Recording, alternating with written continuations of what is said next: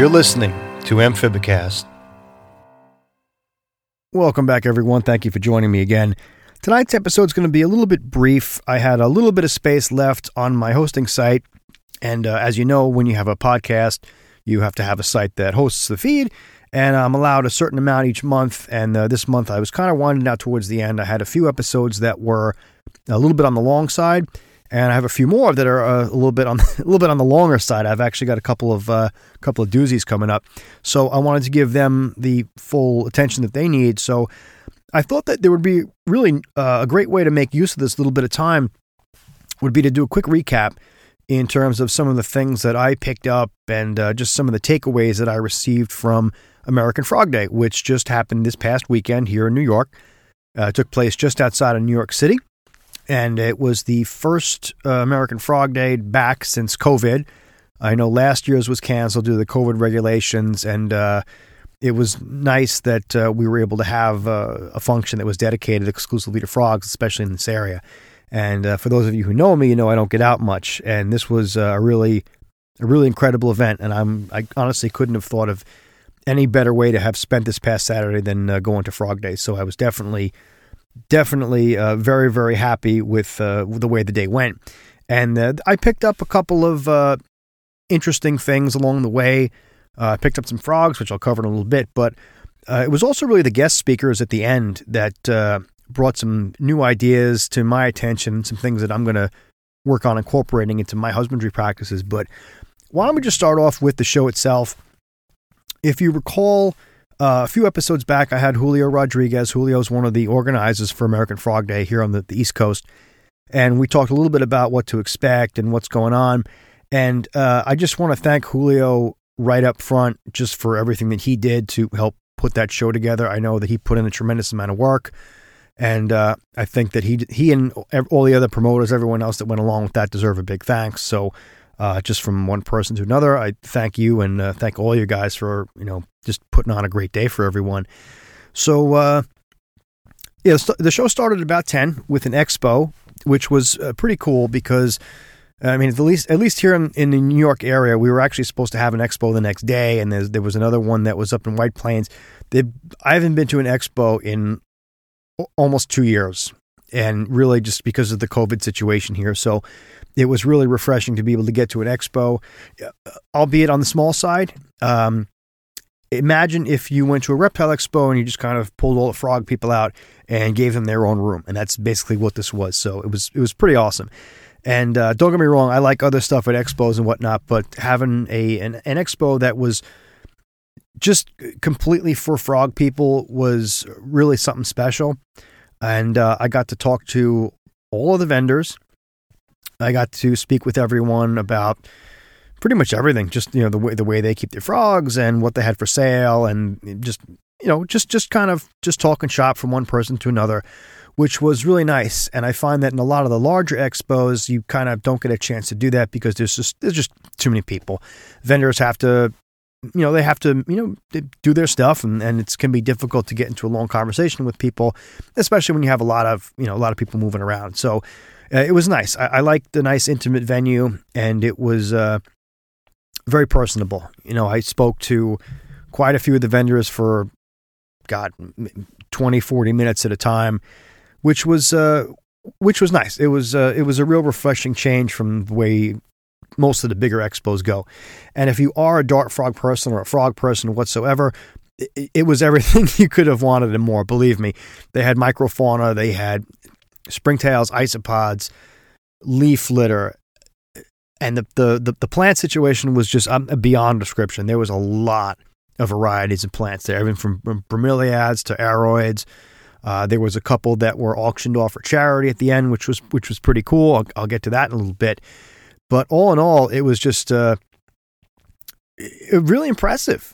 So if you ever get a chance to attend one in the future, even if you don't stick around for the rest of it, the uh, the vending portion of the expo was was. Really, really enjoyable. So I got a lot out of it. I also picked up a few new additions. I picked up um, three uh, orange blackfoot uh, Terribilis, and I also picked up a albino uh, Pac-Man, a ceratophorus. I, I think it's a cranwelli or cranwelli. Um, because I hadn't had one of those in a while. I've got the Arida, but the Arida is a little bit finicky. So, uh, yeah, I broke down and went outside the dart frog box, so to speak. But I like all frogs. And um, if you weren't one hundred percent dart frog person, they did have a couple of other species there as well. Uh, there was uh, there was some mossy frogs, there was some Solomon Island leaf frogs. I didn't see a tremendous amount of tree frogs. There was a couple of glass frogs floating around here and there, and uh, some other odds and ends. There might have been a few geckos and whatnot, but all in all, you had a really nice choice. It was uh, kind of like a frog buffet, if you will. You could kind of go up and uh, just look at whatever you wanted, and, and a lot of people left with some some pretty full bags, so it was definitely a good day in terms of an expo. So, uh, yeah, if you ever get a chance to check one out in the future, check it out. The last one I had been to was in twenty seventeen, and this was uh, not about the same size, but um, again, it's just it's it's almost all dart frog stuff. So if that's your if that's your bag, then you, you don't miss it in the future. So moving on from the expo part, in the afternoon there was a charity auction, which was pretty cool. The vendors donated different different uh, items. There was some uh, some vivarums. I know uh, in situ he uh, he uh, donated a vivarium. I think ExoTerra did. Uh, they they donated two, and a lot of the vendors they donated uh, different plants. There was a couple of aeroids that were uh, auctioned off, and um, there were a couple of there were a couple of pairs of frogs. There was a sexed uh, pair of azureus. There was, I think it was, a tr- I think it was a trio or two trios. Might have been a raratus, and a couple of other little odds and ends in there. But it was, it was, it was pretty cool. Uh, got into a bidding war with a couple of people, but uh, I had to back off at the end because I yeah, spent a decent amount on frogs. But it was all in good fun, and it's nice to see that that money went to uh, went to charity. Again, all the uh, proceeds from an event like that, from the uh, from the auction, et cetera, goes to frog preservation in one form or another, which is a great way for the hobby to give back. And I, I feel like if we're going to be engaged in this hobby, we, we have to make a return on our investment, so to speak. We have to kind of give a little bit back in exchange for what we've got, and what we've got is a, honestly, it's a pretty good thing. So that was the uh, that was the auction. And then after the auction, we took a little bit of a break for a while. I had a chance to kind of, you know, just sort of B S with some people. There was quite a few people there who I've had on the show in the past. And um, I'm not going to name everybody, but um, Troy. uh, yeah, Troy and I hung out for a while. Uh, I got to hang out with Julio for a while. And uh, there, there, was co- there was a couple other people there who were... Um, not on the show, but people who I kind of talked to here and there off air. And that was a pretty cool experience. Just even just talking to some of the vendors was, was pretty amazing. Just hearing some people's insights. And, um, yeah, so we kind of B S'd for a little bit. And one of the more, and this is just kind of more on a, on a personal note, but, um, one of the really more enjoyable parts of the day was actually getting to interact with a few listeners. Uh, a few of you guys were at the show, and it was uh, it was a very rewarding experience to have people come up to me and uh, say hello. And uh, I was very happy to talk to people. And, you know, look, I'm a regular guy. I'm just same as you. I'm just a regular guy. But it was uh, it was a very fulfilling experience to have a couple of people come up to me. And um, I'd, I'd love to give you guys all shout outs on the show. It's just there was there was, there was, there was quite a few people. And uh, from the bottom of my heart, I, I thank all of you out there for that. It made uh, makes the podcast worth, worthwhile to see that, um, you know, you have that kind of an impact on people and that they appreciate it. So I, I appreciate the fact that you guys appreciate me. So that was fun. That was definitely enjoyable. And then really the, the key takeaways for me were the, uh, the, the speakers during the dinner.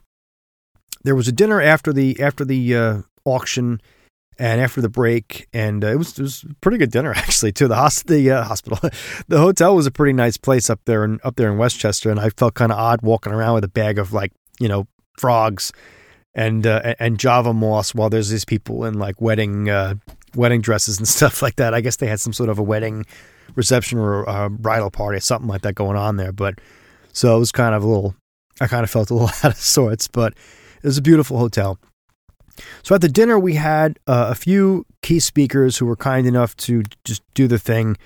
And uh, I know a couple of people got moved around. Unfortunately, I didn't get to stay for the whole thing. I, I had to duck out around nine o'clock before the last speaker. And I, I felt bad But uh, I, I, you know, as all you guys know, it was getting kind of a little bit late for my, a little bit late for me, so it was kind of past my bedtime.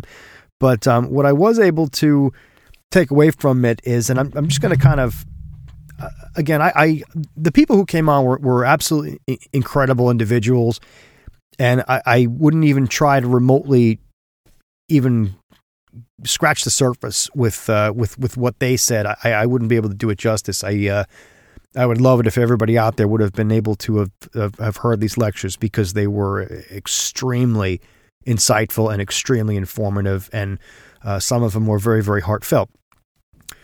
So just to paraphrase, again, as, as best as I can, just to give you guys kind of the gist of, of, of what uh, what went down.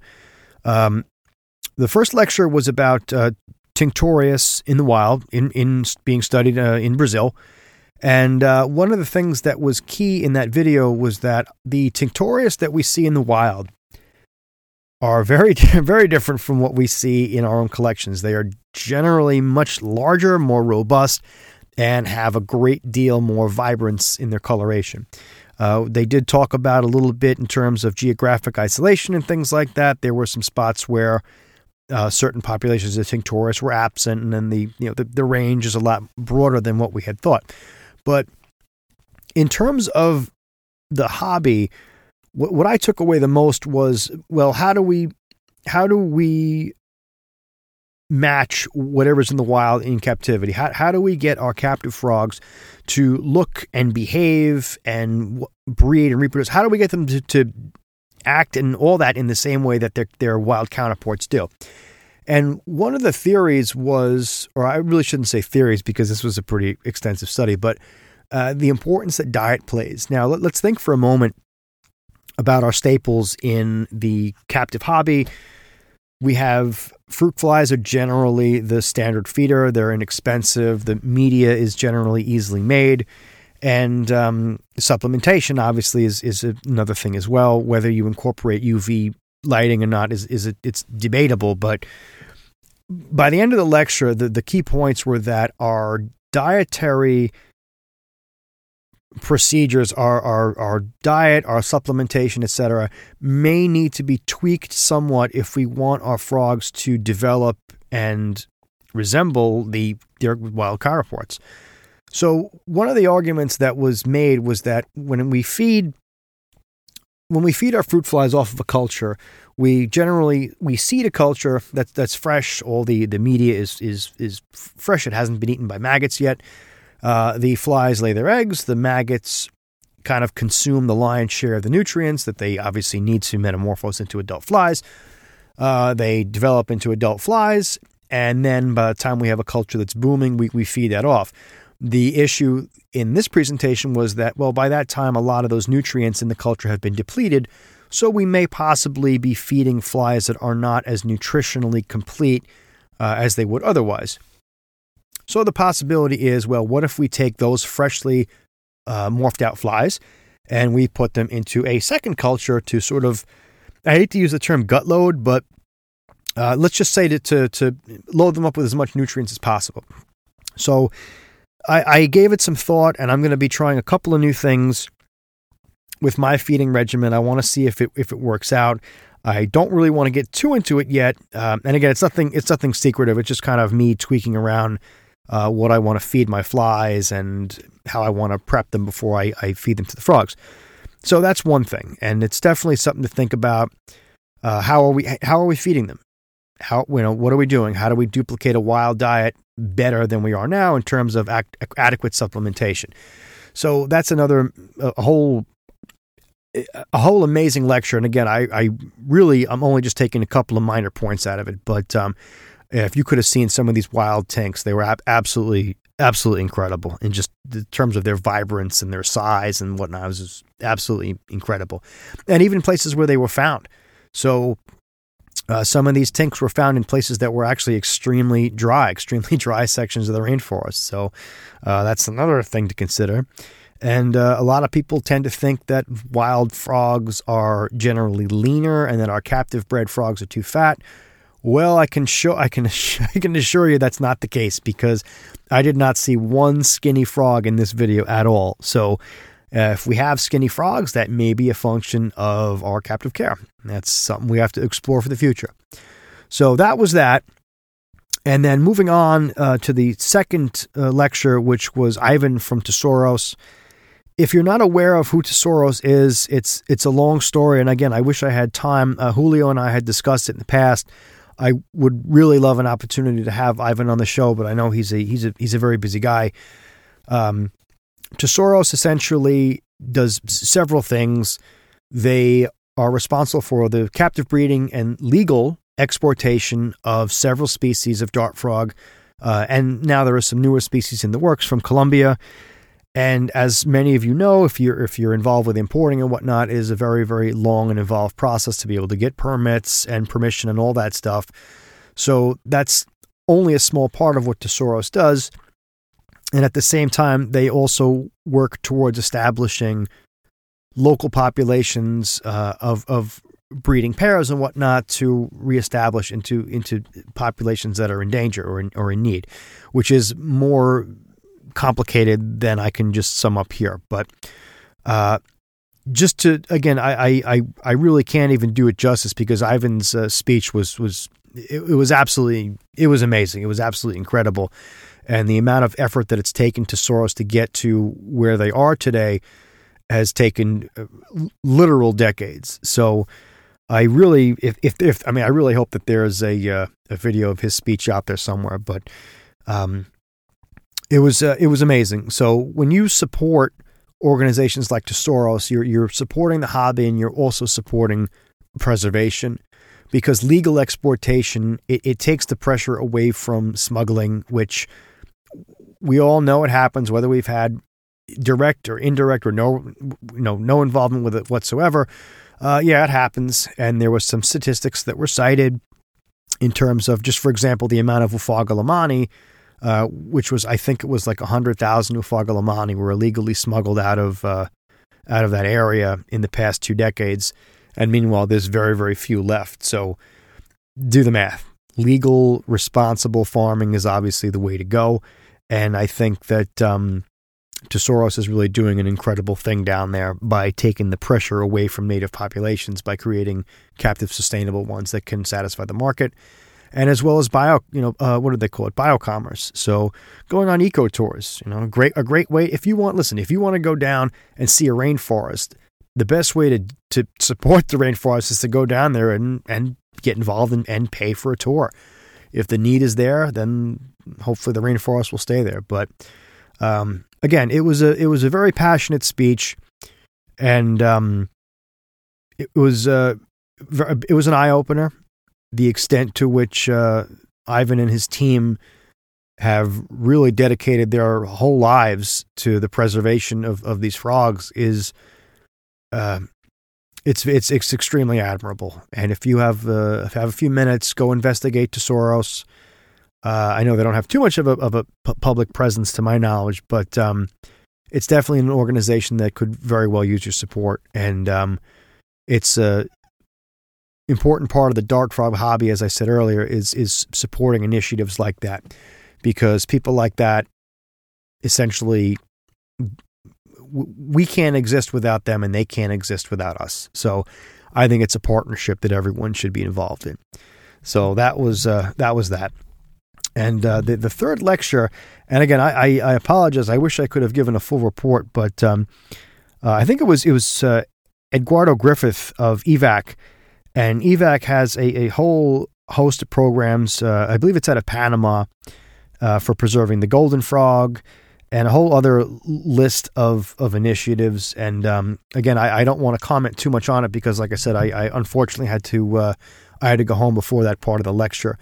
But all in all, what did I take away from this? You know, if if we if we forget the vending and, and all that other stuff, the, the one thing that I really did appreciate was the sense of, of camaraderie within this hobby and within this uh, really a lifestyle, if you think about it, because a lot of these people, myself included, spend a tremendous amount of time dealing with this this whole thing. I do the podcast. There's people that do import export. There's people that breed. There's people that sell plants, and seeing people from all different walks of life and, and I mean all different walks of life, was a uh, uh, very, very rewarding experience that uh, so many people from so many different lifestyles and so many different backgrounds are passionate about the same thing. Uh, you know, at the end of the day, we all sat down and all we talked about was frogs and how great frogs are and how we want to make our lives better through frogs and how we want to make frogs' lives better. So uh, the sense of camaraderie is is uh, is an incredible thing. And on a personal note, and again, I don't really like to add too much of my personal stuff here, but uh, this community has uh, has welcomed me, and uh, I appreciate that as well. And I'm happy to be part of it. I'm happy to be part of a community that gives back uh, more than it uh, more than it receives. And I like to think that um, initiatives like American Frog Day will continue to benefit the hobby and to raise awareness of the species that we really, really enjoy so much. And um, I think it's a great thing, and I'm glad I attended, and I can definitely recommend to anyone out there, if you're a serious dart frogger, you, you have to go to one of these things. And if, you, if you're not able to, again, find out who's doing the lecture, and maybe you can get a transcript or something like that. I'm not quite sure uh, if that's even a possibility, but look, get involved. You know, find a way to support the hobby that supports you so much, and that's all I can say, I guess, so... To finalize and to sum the whole thing up, uh, it was a great day. It was a great experience. There was a lot of people involved, and I was uh, very happy that I could attend. So in any event, moving forward, I have some pretty cool stuff coming up for the future. I've got some varied content coming up. We're going to kind of go outside the glass box again uh, to talk about some other species. And um, we're also going to talk about some other stuff that's going to be kind of interesting. I've got some uh, content coming up in terms of, uh, you know, just... how to improve vendor and uh, customer relations and stuff like that. So keep your, uh, well, I shouldn't say keep your eyes peeled. Uh, keep your ears tuned, I guess. I don't know. I try to pretend I'm a professional sometimes, but all right. In any event, I hope you guys enjoyed this, and uh, good stuff coming up. Catch up with you again soon.